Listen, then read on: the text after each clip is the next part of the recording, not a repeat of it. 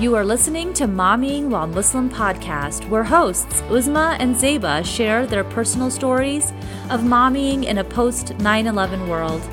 This podcast is designed with the Muslim American mom in mind, so grab a cup of coffee and pull up to their table. Assalamu alaikum, everyone. Welcome to another episode of Mommy While Muslim podcast. This is Uzma Jafri. As you've noticed, my beautiful co host Zeba Hassan is missing.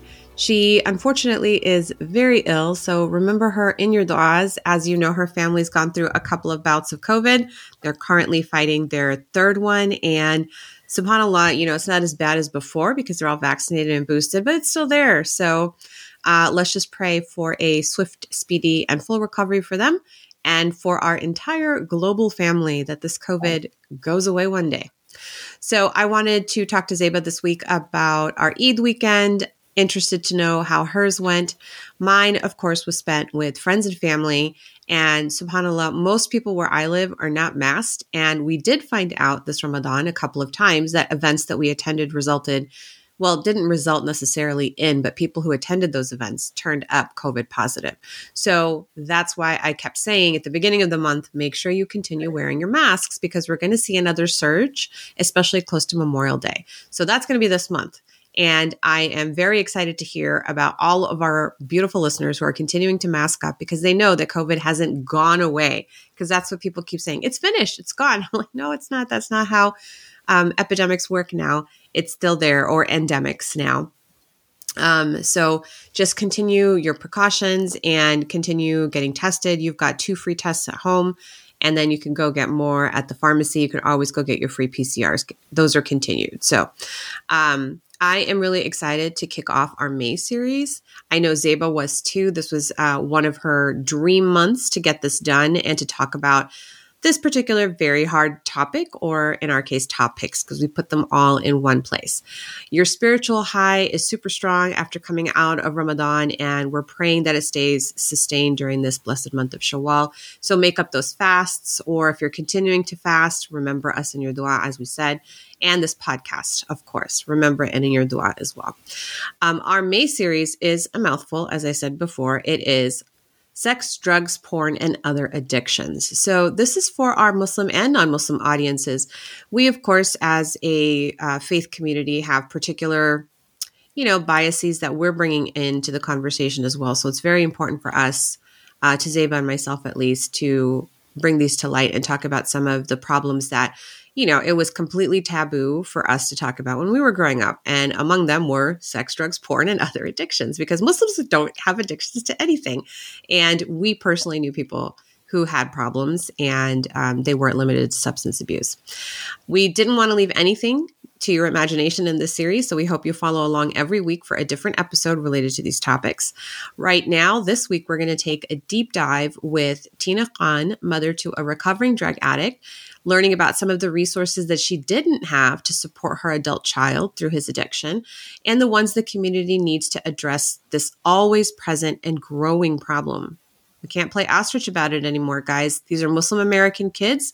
They're, um, you know, they're playing drums for us. They're beating the drums, and we need to take a listen.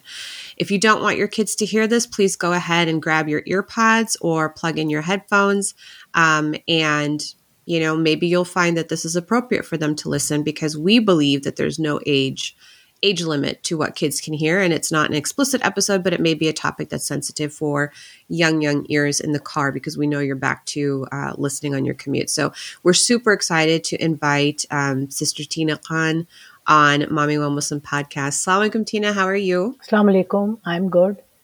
Thank you for having me over here. It's very nice of you to. Yeah, we're so excited to have you. And um, so humbled that you decided to agree to come on and talk about this so openly. But we know that you have done it and you've done it as a great service to other communities listening. And now we just wanted to bring it home to our Muslim mom community and share you as a valuable resource with them. So just Thank you so kindly. Can you go ahead and tell our audience a little bit about yourself? Yes. Uh, what I want to uh, tell everybody is that uh, I'm from Lahore, Pakistan. I don't come from a very religious household, but it was a highly educated household. My father was a lawyer, both my grandfathers were lawyers. And uh, actually, my father was the mayor of Lahore for many years. And uh, I went to a Catholic school. Uh, I went to a Christian private girls' college because at that time it wasn't considered anything un Islamic to go to a Catholic school. We still remained as Muslims.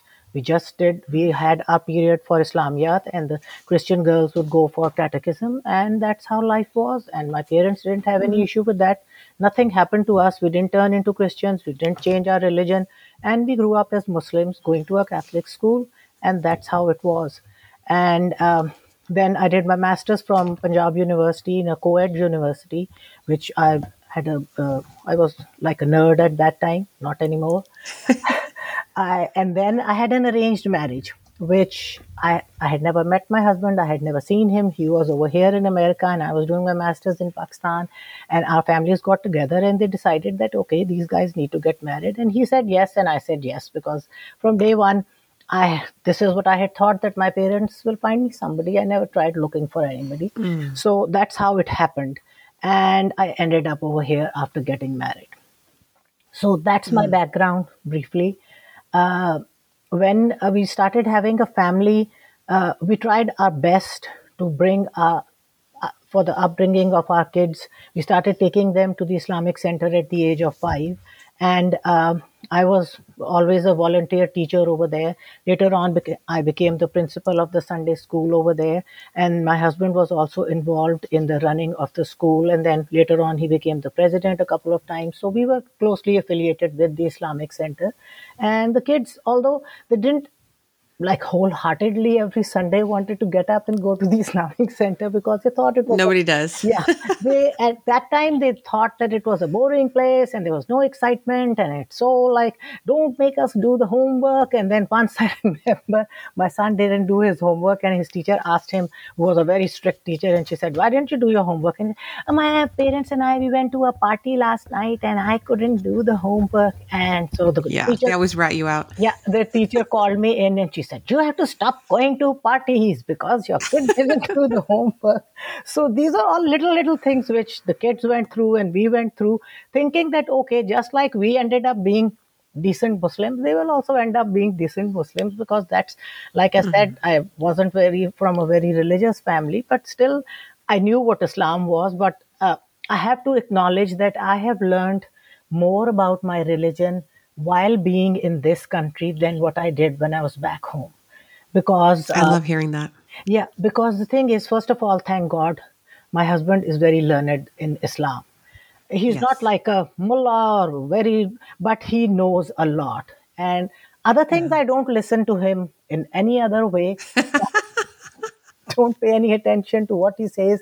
But when it comes to Islam, I have learned everything I can say very clearly that everything that I know today about my religion, 99% of that I've learned from him. So I'm indebted to him for making me, I don't know whether a good Muslim, but at least a little bit of a more enlightened Muslim than what I was when I came to this country. I don't look like a very religious person, but in my heart, I know that I know what basically Islam is, and I have tried to be a good person, and I've taught my kids also to be good people. So, knowing all of this, uh, what happened was that when the kids were growing up, there was a little bit of conflict between me and my husband, and which I think people will understand that we do have conflicts in households, and it wasn't something which was extraordinary. Uh, the only thing being that um, my husband wanted the kids to study even on the weekends, in the evening, the whole day long. And I was like, on the weekend, they need to have a little bit of a social life. They need to go out with friends. They need, so we had conflicts like that and then i you know how it is so that you don't have too much conflict in the house you start keeping some things from the husband that okay if they are going out somewhere i wouldn't tell him that yes they're going out with friends and it's okay but that slowly and slowly whatever happened the kids didn't like go out of control or anything but it when problems started i felt that maybe down there it was my fault and then the blame game started because he thought that things are going bad. It was only with our son that we had issues. Thank God the girls were like, as you can say, well adjusted to everything because even in school, they would have no problem calling themselves brown people and we brown people do this and we brown people do that. But my son was always one of those who was very sensitive about his brown skin. He was the only brown guy in his class when he went to school. So when he was five years old, he came back home one day and said to me that, uh, Amma, can you wash my hands with some soap so that they become white like everybody else's hands? And that just shows that he always was a little bit more sensitive as compared to my daughters. And I told him very in a very funny way. I said that soap has not yet been invented, which can make your brown go away. that's really cute. Yeah, that's what I told him. And but he, in his heart, I think was always a little bit uh, cognizant of the Conscious fact of that. that. yeah, that he is Yeah. brown. And then, but he did go to the Islamic Center and he did attend the classes Mm-hmm. and all that. And um, but then after 9-11, he had some issues uh, which were like a lot more complicated than what they looked like at that time. And we didn't realize what was behind all of this. But then slowly and slowly, he started changing a little, and he would be out of the house and he wouldn't. Uh, he was a brilliant student. He actually didn't even have to study, and he would like through, go through his tests and everything in a very nice way. But then he started not going to his classes, and we, because we didn't have any background of hmm. what mental health problems are, what drugs are, what they do to you, and we had no idea what was going on, and so things started becoming worse and worse. And like I said, that I just handled it as a mom, not necessarily as a Muslim mom, but as a mom who didn't know what to do and where to go to find out what's going on and is there any help out there. So, this was how the problem started. And as usual, when you have issues uh, with kids or whatever, the domestic life also becomes messed up. Let's slow down for one second. You were saying that there was no place for you to go. Yeah.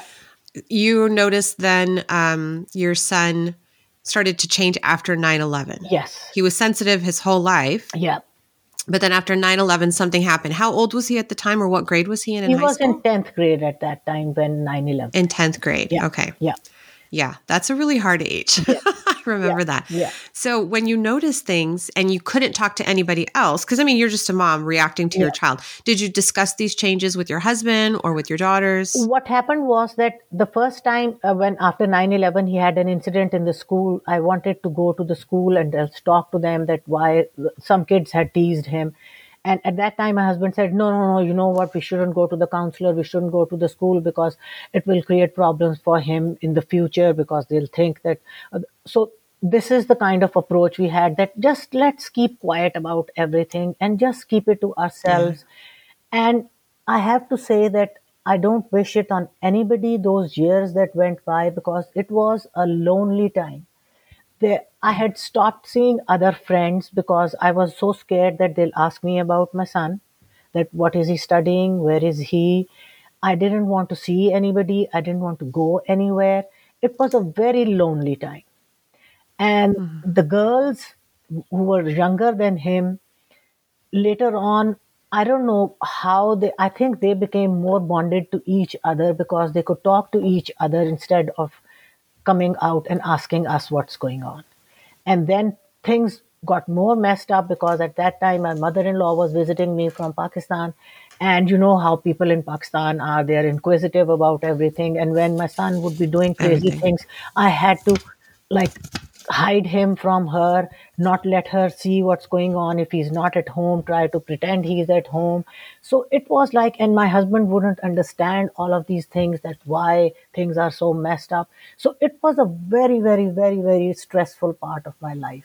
And uh, I don't know how I went through it. It was God, I think, who helped me in that Mm, yeah.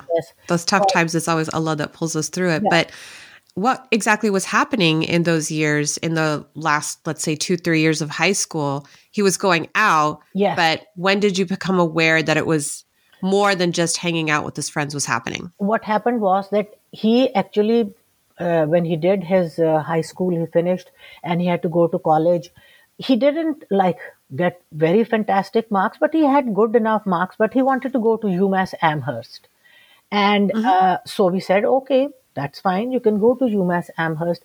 But uh, the moment he went there, we realized, I think this was later on that we realized that over there, it's known as a party school anyway. Sorry for anybody. Total party listening. school. Yeah. My husband went there. Yeah. So, he, but the thing is that people who go there don't necessarily come out of there as a mess. But if you already are a little mess, there is a possibility. That's what I have figured out that then you just go out of control. So we sent him over there, and slowly and slowly, somehow he would just say to me that you know what Amma, we had like a full meal plan for him and extra food and all that.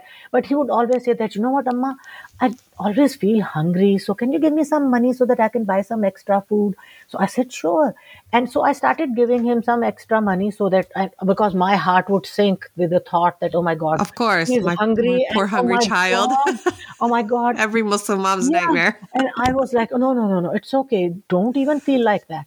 I'll give you the money and just buy whatever you feel like and just, just buy extra food for yourself. And this went on. Later on, I found out that my husband was also giving him money, but we didn't talk to each other about that. We just kept it as a secret Oh wow. because I, but it was like something I couldn't, and I said, "Oh my God, he's going to think that we are paying so much money and we are giving him all that food, but why?" So I just didn't. We didn't discuss with each other. But then, thank God, thank God, he himself one day realized that he was completely out of control, and uh, he told us what was going on. He would miss his classes, so uh, we asked him what's going on. So one day he said that, listen, parents, I am completely a mess. I want you to come to the college and talk to my, uh, what do you call, the Guidance counselor or counselor. advisor. Yeah, the guidance counselor and discuss it with them because I have been discussing it with them, but you guys need to come in because I'm out of control. He said it to us. Thank God. Thank Wow. God. And then we Yeah. talked to uh, them and they said that you need to take him home and just keep him over there because we realized that maybe the pressure of asking him to study is making him go completely berserk. So we said that, okay, you don't need to study, you don't need to do anything, just come home and we'll see what we can do. But then that time was also so difficult because he would just go out of the house, take my car, I need to go to my job, he has taken my car, and I don't have a car. And all these crazy things were happening. And then like i said that we didn't know like there were any muslim help out there or any help out there uh, there was one lady who's a muslim and she's a psychiatrist and i actually asked my husband that why don't we take him to her? And we were so like scared of the taboo of the society and the community finding out what's going on. He said no no no no no we don't need to go to her. So our his own doctor suggested a regular american psychiatrist and we started going to him. And oh my god he wanted to see him like four times a week.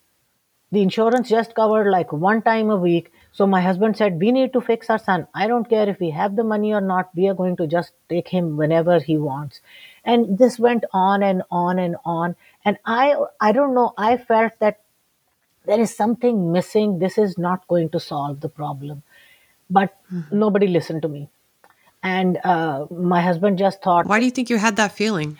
because the thing is it's a very strange kind of a thing. Maybe my son will say that this was the truth that when he was making some friends in high school one day i had said to him that you know what? Please don't make these guys your friends because i don't know what it was. To tell you the truth i still can't understand. But this was the sentence i had said to him in high school. I said i have a feeling that someday because you are friends with these people you are going to end up in a ditch somewhere I said this to him hmm. because I had this feeling about. But then my son said that, you know what? You always thought that it was the American kids who were making me do drugs. But Amma, I never told you that the first people who introduced me to drugs were your own friends' kids, Muslim kids Yeah. who went to the Islamic Center. They are the ones who introduced me to drugs. And mm-hmm. but none of the families ever accepted the fact that our kids have any issues I didn't talk to anybody. I didn't tell anybody what's going on. And even now, when everything has come out, some uh, about my son, and he's been telling the world what he went through, one of my own friends said to another friend that, you know what? Did you know that he was a drug addict all this life? Not thinking that it is an issue which people have. This is a mental situation. This, but no, even at our Islamic center, one day I suggested that uh, we should have, like, uh, this was many years ago, that we should have a support group for moms or parents who are going through all of this. And then I thought about 100%. it. Yeah. And then I thought about it. And you know why I didn't do it is because I said that people are going to say she's the only one who's having the issue. That's why she wants this. And there is no such thing as confidentiality, which we can do that because my son told me that the support groups he went to, which were Christian support groups, he would never come and tell us who he saw over there. And he Right. told me that I have seen people who we know never mentioned a word, never mentioned a name because it was confidential. But I have no, to tell you, I'm sorry to say, but I don't have that much confidence in my own society or in my own community that they would have that kind of confidentiality. So that's why I, I didn't start that group. But lately, I'm very happy that I talked to a couple of people and we started this mental health issue and we started a support group at this uh, masjid. We had the 1st meeting and somebody just told, not that many showed up at that meeting, but somebody Sure. told me that uh, she had talked about uh, this group to another Muslim person, and they said, Well, we don't come to the Islamic Center for issues like that. We only go there for religious issues. This is Oh, our problem. People don't realize we are all in the same boat. The problem, I think, with us Muslims is that everybody thinks that we Muslims don't have such issues. The society has it, the other people have it, but we are not the people who will have that issues. And I just beg and say to people that open up your eyes. Are we are all in the same boat. We live in the same world. Our kids, our families go through the same issues. Don't think that it is a family's fault that something like this happens. Don't think that it's a kid who's a bad kid that something like this is happening. It happen can happen to anybody and we have to look at it as a mental health issue and not as a taboo or a stigma. This is my approach to everything because it's a very, very lonely life. And I still know a couple of moms who are going through this, but they just don't know what to do about it. And this is, Do they come to you for help? I give them help on my own because I found hmm. out and I love that person and I just go to her myself and she just doesn't know what to do. So hmm. I don't know. It's something that people need to think about very seriously that this is something not, it's not something that is going to go away just because you think it's not there and not think of it as somebody else's problem. It's everybody's problem. 100%. Yeah. You're talking about some of the social stigma in our community about it. I've even heard, you know, the things that people say. I've even heard um, them say kind of happily that, oh, look, the religious person's family, they're the ones that are the most messed up. Like all these strict parents that make their kids go to Islamic school or make their kids go to Tarawih, their kids are the wildest. And they're happy about It's like gossip Yes. you know for them and it's um it was always disheartening to me Yeah. I mean i've had on the masjid the grounds people talk smack about other people's kids Oh, yeah. you Oh, know where i had to step up and defend and be like no, don't go there Yeah. like until you've walked in the shoes of that child or that parent Exactly. you have no right to say anything you know and it's against our religion to do what you're doing like what you're doing is a bigger sin than what they're going through they have a mental health issue what's your excuse you know Yeah. and it, that's just a personality issue and there's no medicine for that Yeah. subhanallah Yeah. I want to rewind a little bit Yeah. Because I know if Zeba were here, she would point out a couple of things. Yes. First of all, with you saying, I know I'm not like, you know, I don't look like a very religious Muslim. And I just kind of want to erase that concept of what a religious Muslim looks like because Muslims come in all shapes and sizes. as far as bringing up the kids and all that, we taught them to be good human beings. We mm-hmm. taught them the principles of Islam. We taught them that you don't have to look down mm-hmm. upon anybody who is not from your faith or not from your religion or from not from your cultural background because all of us are creations of God. That's Right. what I think if all Muslims remember that and stop criticizing each other or even people of other religions, I think that's the need of the time right now. This episode is sponsored by Guidance Residential. Guidance Residential has helped over 30,000 families achieve homeownership without compromising their faith. Will you be next? Let them help you. Find Guidance Residential both on Facebook and Instagram at Guidance Residential and get your questions answered. Don't let halal home ownership just be a dream to you. Now, we get questions often about, you know, well, my husband wants to do this, but I want to do this, or, you know, the different parenting Yes. styles that you were talking about. Yeah. Can you can we go a little bit deeper into that, especially when you brought your son home from college? Yeah. Did that differing parenting style continue? No. Did it continue to be a problem? No, I If not, what changed? Yeah, I was going to come to that. What happened was that while he was going through that real dark time, twice he tried to take his life, my hmm. son. Because of the depression, he went to the hospital. They kept him over there. He wouldn't take his medications. While all of that was happening, I think that brought me and my husband together because the thing is then the purpose of life became how can we save our son how can we help him to go through this time and how both of us have to do it together so can you imagine from our house to UMass Amherst was two and a half hours of drive every day hmm. my husband drove him to his class so that he doesn't have to Oh. stay there. He would sit outside in the car wait for him to go to the class and then bring him back home. And he did that ah. for till the time he- it was time for his graduation so that he could finish his but he still didn't finish his graduation over there. He then went to UMass Lowell. There also he got messed up, but in the end, like I said, that time when he tried to take his life was the time when we realized that we have to forget about blaming each other, why this happened, how it happened. Now the purpose is that can we bring our son back to us as the hmm. person he was? And the, the way we did it was that we just told him that no matter what happens, we are never going to abandon you. We are your parents and we are going to do everything to make you better. And we don't blame you for anything and we don't think you are a bad kid. Whenever he did something wrong, I always said that the drugs are making you do that. This is not you, my son, because I know you are a good person at heart, but you have no control over yourself. So that is what we had to do, and we kept doing it. And that's what he still says that it was my family which brought me through this. Plus, he attended all these meetings and support groups, and he still goes to all these meetings and support groups. And he has helped so many kids in, who are going through this that he has become like a role model for many people. And I just hope and pray to Allah that he stays like this and every night I mean, and every time. And the thing is that no matter what this depression thing is, like the doctor said, that you never know when it can come back, anything can trigger it. So whenever I don't see him for two days or three days, he just thinks I'm a crazy mom.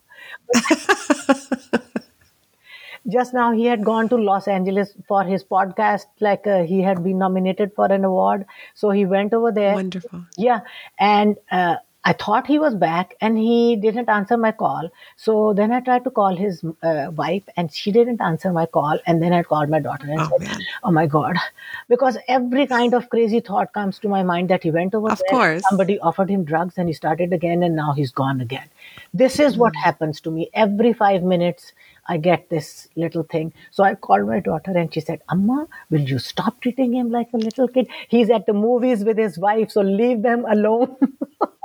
I'm telling you, he's going to be 40 and I still do that. I can't help it because I know. in five hard. minutes, everything that happened comes back. And I just Okay. feel that, oh my God.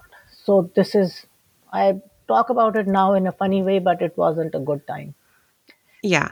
And it sounds like, you know, he's continuing a lot of his therapy and his Yeah. recovery Yeah. because he will be a lifelong recovering Yeah. addict. That is Yeah. what they teach Yeah. you in NA and AA.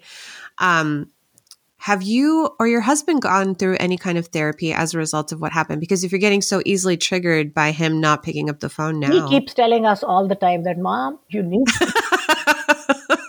Amma, you need to go and see somebody. Amma, you need to go and see. Yeah. But uh, thank God, I just always have felt that I'm my own psychiatrist, to tell you the truth. I'm not a doctor, I'm not a therapist. I have gone through a few things in life. It doesn't sound like a very good thing. I know that I should go and see somebody, but I have always felt that I can bring myself out of whatever I'm going through by talking to myself. Because when I had cancer, I would tell everybody, people say that, why me? And I always said, why not me? What has, hmm. has somebody done who has cancer to get cancer? Nobody can blame anybody for getting cancer. And the same thing goes with Right. everything else. So if it has happened, is the crying going to do me any good? Is the being no, but you don't have to go to a therapist and cry. Oh, well, the thing is, uh, I just, like I said, my kids insist that I should go, but I have not gone to anybody. Yeah, I feel like that's a whole nother podcast. Yes. But what I like you saying is uh, the whole why not part because uh, I think the typical reaction for a lot of like hi hi kind of moms, like this happened to us. Why did this happen to us? We're good people. We like, you know, volunteer in the masjid. We pray. We give zakat. We do everything. Why did this happen to me? Or why did this happen to my child? You ain't special. You know, why not you? Why not you? Why not your child? You know, it can happen to any of us. So you have to like have faith in God, and that's what brought us out of all of this. And every day, when I comb my hair, when I didn't have a single hair on my head, I thank God for giving me the hair. Every day when the kids like come and see me and I see that they are nicely settled in life, I thank God. Because no matter what, He is there to take care of us. That's Yeah, 100%. And especially in this dark time um, in your family's life. So you mentioned a little bit of this, but I wanted to go a little bit deeper in it. Yeah. Um, you mentioned mom guilt, and we talk about that a lot on the podcast because, you know, for everything, our kid stubs his toe, he gets a B, Yeah. you didn't pack the perfect lunch, he brings it back uneaten. It's all my fault. Like I'm carrying that for like the rest of the week. Like, oh, I have to outperform like yesterday's lunch, you know? What did you do to finally shut up that voice in your head that said, "Oh, it's because maybe I did this or maybe I did that." In his high school, you know, I my parenting style differed. I wasn't on the same page as my husband. This is my fault. Yes.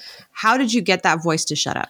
The thing is that, uh, like I told you earlier, also that my husband and I had different views about bringing up the children. So that conflict was always there. He doesn't come from a very religious family, but he comes from a little bit of a more conservative family than I did. So we had little, little like conflicts about little things, and sometimes we would. Uh, I, I would say that it's the big things that we have to talk about and not the little things. But that's what, when this thing started happening, I had that feeling in my heart that maybe I should have listened to him and maybe I should have done things differently. Maybe if I wouldn't have allowed him to go with his friends, maybe if I would have just listened to the husband and said, just do your homework every weekend and not go anywhere. But it was a mixture of all these things that I blamed myself in my heart. And then mm-hmm. that I don't know how I got rid of it. Maybe I said to myself, the husband was still wrong and I'm right. But he did it his way, and that didn't work either. yeah, but uh, it was a bad guilt and it was there for a long, long time. And um, Yeah. then actually, sh- my son sat down with us after he was like getting out of it and he approached every person that he this is a process that they go through when they are going through uh, uh, that uh, system yes, they have to go back and make amends. yeah. So when he was making amends, he said to us, like separately and collectively, that guys, it wasn't your fault. It wasn't because you guys fought with each other. It wasn't that. It was just things just didn't work out for me. So don't ever think that it's your fault. So that helped a little. But then through that period, it was very difficult for me to get this out of my head that maybe if I would have done things differently, maybe if I would have done this, maybe if I would have done that. But um, it took a long time for that guilt to go away. We talked a little bit about how the girls got closer Yeah. as a result of what your son was going through. Um, have you ever spoken to them about like the effects of watching their brother Oh yeah, decompensate yeah. Now, due to drug as abuse? adults, now that they have grown up and we've gone through everything, and it's so strange that all of them have become so close now. There was a time when just the girls were like together, and the son was like, "Amma, you take care of Shah Jahan. Amma, you take care of him because oh, oh, oh, we can't. Oh, we can't." But then they just got so close to each other but now all three of them like love each other and they get together more than we they get together with us behind your back. yeah Well, that's good. yeah but they also poor things went through a very rough time because they were so like scared of what was going on and they also were like uh, couldn't face it and couldn't come and discuss it with us what's going on but they had this like um, what can i say? Like this feeling of antagonism like he's messing up our life right now because Yeah. we cannot live a normal life. That's how i felt. And i would like get mad at them that why are they because we are trying to fix him. And they were like once i remember when he went to college i think or something uh, and i was like so sad while all of this was going on and my daughter came to me and said it looks like somebody died in this house. Why is there so much like sadness around here? But she couldn't take it either. She was a teenager herself and she couldn't understand why i was so sad all the time. So this is how it came out that it looks like somebody died over here. So it was like i said and they i don't know how they got through it i said being with each other i think made them go through that time because i'm sure they talked to each other about everything now they tell me that Yeah. they did talk about all of this stuff with each other But you didn't bring it up with them. not openly for a long long mm-hmm. time because it was Why not? it was so difficult to tell them that because i just felt that if i tell them that he's doing this they'll hate him and i don't want them to hate their own brother that was the feeling i had that if i tell them they're just not going to like him and they're going to say that he's messed up and they're going to like and i wanted that when we are gone, at least the s- siblings should be close to each other and they should love each other. And in this country, I don't have much family because all my family is back home. And I always said that, oh my God, if they are not nice to each other, how will they live life? And we'll not be there. So that is what I just felt like hiding from them that he's doing bad things, but I'm not going to tell them because then they won't like hmm. him as a brother and all that. But now they Okay, so that was the reason. But now you can talk about it openly. Oh yeah, now all of us can joke around it and cho- talk about it, and they say, "Remember what you did at that time, and remember why you did that, and remember this." So now everybody has like come out with everything, and nothing is a secret. We can talk about it, but as far as the world is known, the community still cannot talk about these things openly. Although Yeah, podcasts have come out, I have told the world everything but i Yeah. nobody has can you imagine except for one or two friends of mine who after listening to the broadcast in which he told his story have come out and talked to me? Nobody has ever said anything up till now. Huh. to say that we are so sorry except there are two or three young people which i believe are more open minded they uh, when they heard the broad because we told everybody about the broadcast in which he's telling his story and, And the broadcast you're referring to is King of the World Yes, podcast, yes. and your son is the host of that. It's a series of seven uh, episodes, and we've talked about it, I think, on this podcast before as well, and have been on a panel with her son uh, talking about the effects of 9 11 yeah on a lot of our generation yeah um, and different generations of Muslim Americans. And it is, I mean, it's very open, and he's very, very open about what what you keep referring to as this is. But he was like the drugs. You know, I was crazy hooked on drugs, and um, he does say in there how critical it was for his family. My question to you is, you know, you didn't initially talk to your husband about what was going on, and then you didn't confront your daughters about what was going on because you wanted them to, you know, be oblivious to their brother's shortcomings. Our brother's perfect. Um, if you went back, would you do it over again? That way?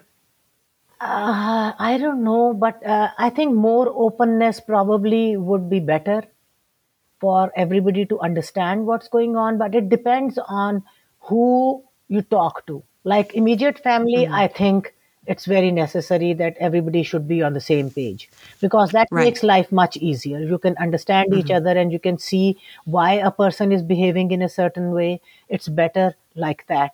But as far as your friends or relatives are concerned, that I'm still not clear whether our community or our society as Muslims or as Pakistanis or Indians, whether we still are ready to accept all these things as something which is not in our control or it's not the parents' fault or it's not the bad kid.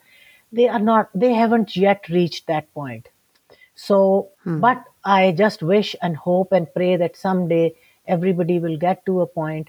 Even the society over here in America has not gotten to that point because mental health is still some Right. a taboo. Mental health is n- Right. still not considered as something that can be talked about openly with everybody. So, if the world, which is like the most modernized, westernized, educated world, cannot understand, how can we expect expect our families or our cultures to accept it as something which is a reality and it should be faced as a reality and as not something that something is wrong with the family that it, the outcome was this Yeah. So what I'm hearing is that there really aren't any sources nationally for Muslim Americans who are dealing with Maybe substance abuse. are. And I do want to mention to the audience that substance abuse is a DSM-4 diagnosis, which means it is a mental health disorder. Yeah. So it is classified as a mental health disorder and that's why we keep saying that it is a real and true danger. And we all know, I feel like mental health in the last 20 years especially we are getting better as a community talking about it at least when we see it on social media and i don't know how active you are on social media tina but you know people are talking about that i haven't heard the conversation about substance abuse yet which is why i'm asking what resources muslim americans can tap into Yeah. if they're dealing with substance abuse in their household or with someone they love Yeah, that's what I was saying that maybe there are sources out there. I am not aware of it because the mental health thing that I said that we did at the Islamic Center a few, uh, like a month ago, it was again basically the person, there was um, a social worker who came over to talk about it. But again, it was mostly like, um, rigmarole of things talking around mental health, not just talking about drugs or like the other Yeah. things that you have said, the other addictions which are out there. Mm-hmm. Because I think mm-hmm. she just didn't feel the need or she didn't feel like she should be addressing that one issue or at least mention the name drugs. She gave an hour and a half or maybe two hours worth of a presentation, but it was about mental health. That this is what you can do. This is a general mental health. Mm-hmm. That showed me that although there are maybe resources, like you said, you can get in touch with me and I can talk to you and all that, but still it is something that has not yet been accepted as something we can talk about easily just like we can talk about other issues. Why can't we talk about we can talk about cancer all the time that it's a mm-hmm. disease and it's a bad disease and we need Yeah. to do something. Why can't we talk about this? We have not yet I don't know, as a community or as a society or as a country or on the whole, come to that point where it can be discussed as easily as anything else. What do you think about it? Can it be discussed? Well, I think absolutely. I think maybe this professional that you invited to talk to the masjid wanted to give an overview and check the temperature or the pulse of the community and see how receptive are they to mental mental health. And like you said, not a lot of people showed up. But if she gave more specific, you know, if and I would say for us as individuals, community members wanting this information, we should feel comfortable saying, I want a presentation on porn. Yeah. I want a presentation on drugs. Yes. I want a presentation on depression and suicide risk in my kids because, you know, studies have shown that there is a higher risk of teen suicide Yeah. amongst Muslim teens in America Yes. because of all the Islamophobic acts that are happening against them. Exactly. They're our first line Yes. to fall, you know?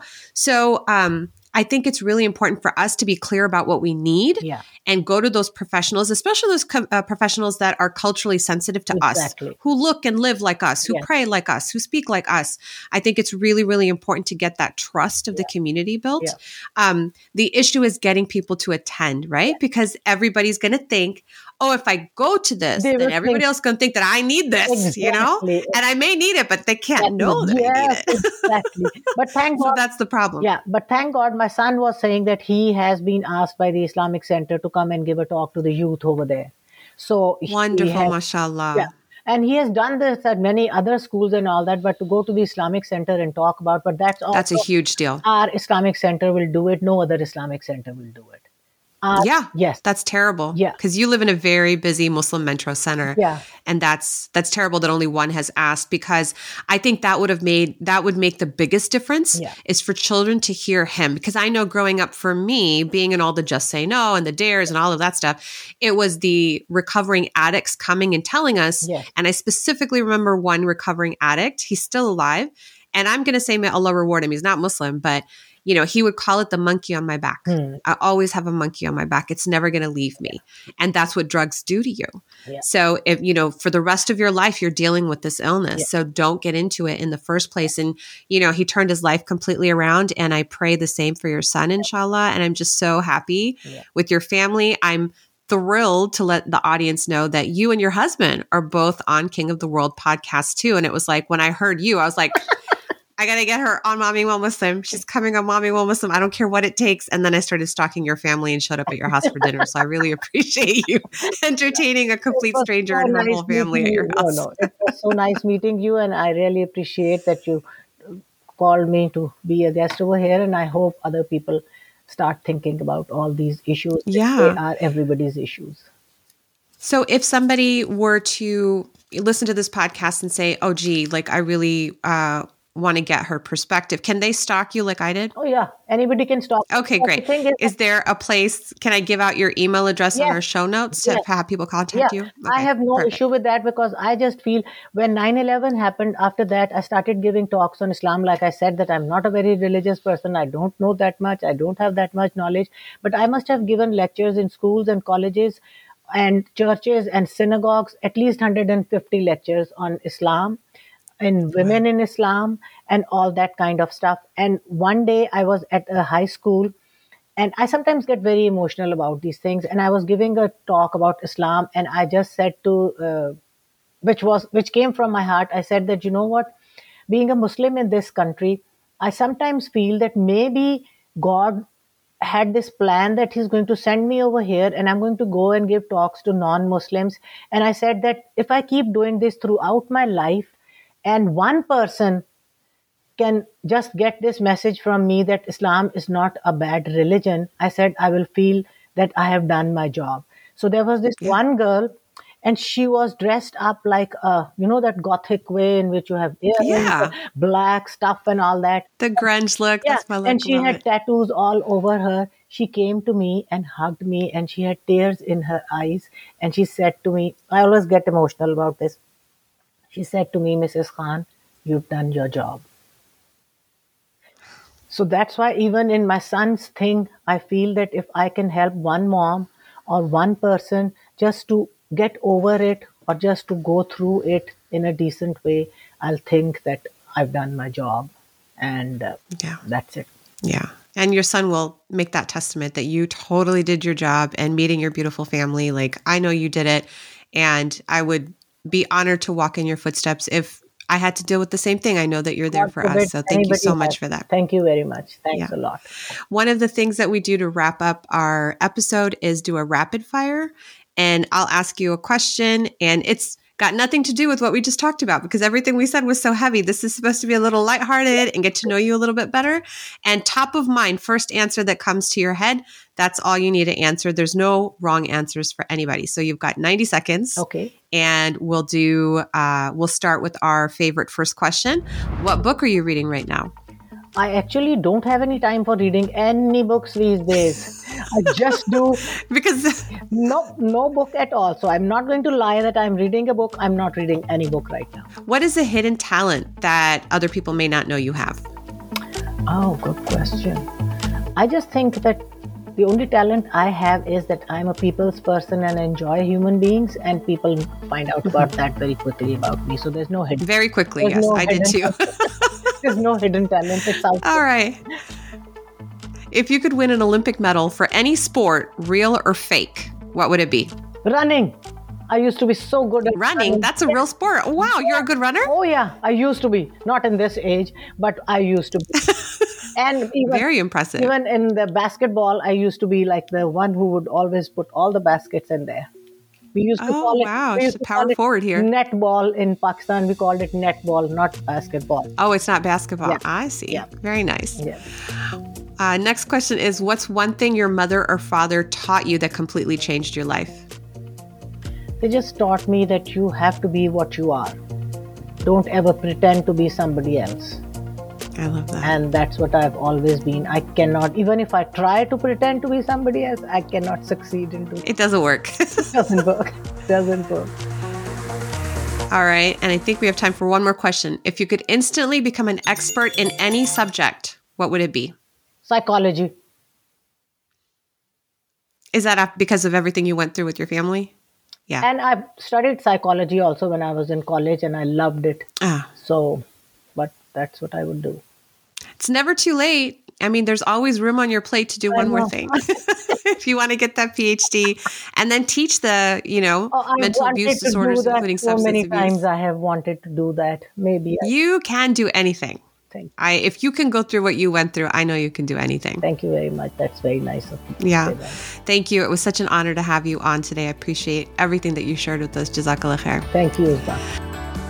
Thanks again for joining Zeba and Uzma on Momming While Muslim today. Please email us your thoughts or questions and follow us on Facebook and Instagram because this podcast was designed to cater your needs. Make sure you check out the show notes to find the links and resources for this episode. And remember to help a mama out and leave a review of the show, as well as to like it on your podcast app of choice, because that helps us grow. Tune in next week for another episode of Momming While Muslim. Assalamu alaikum, everyone.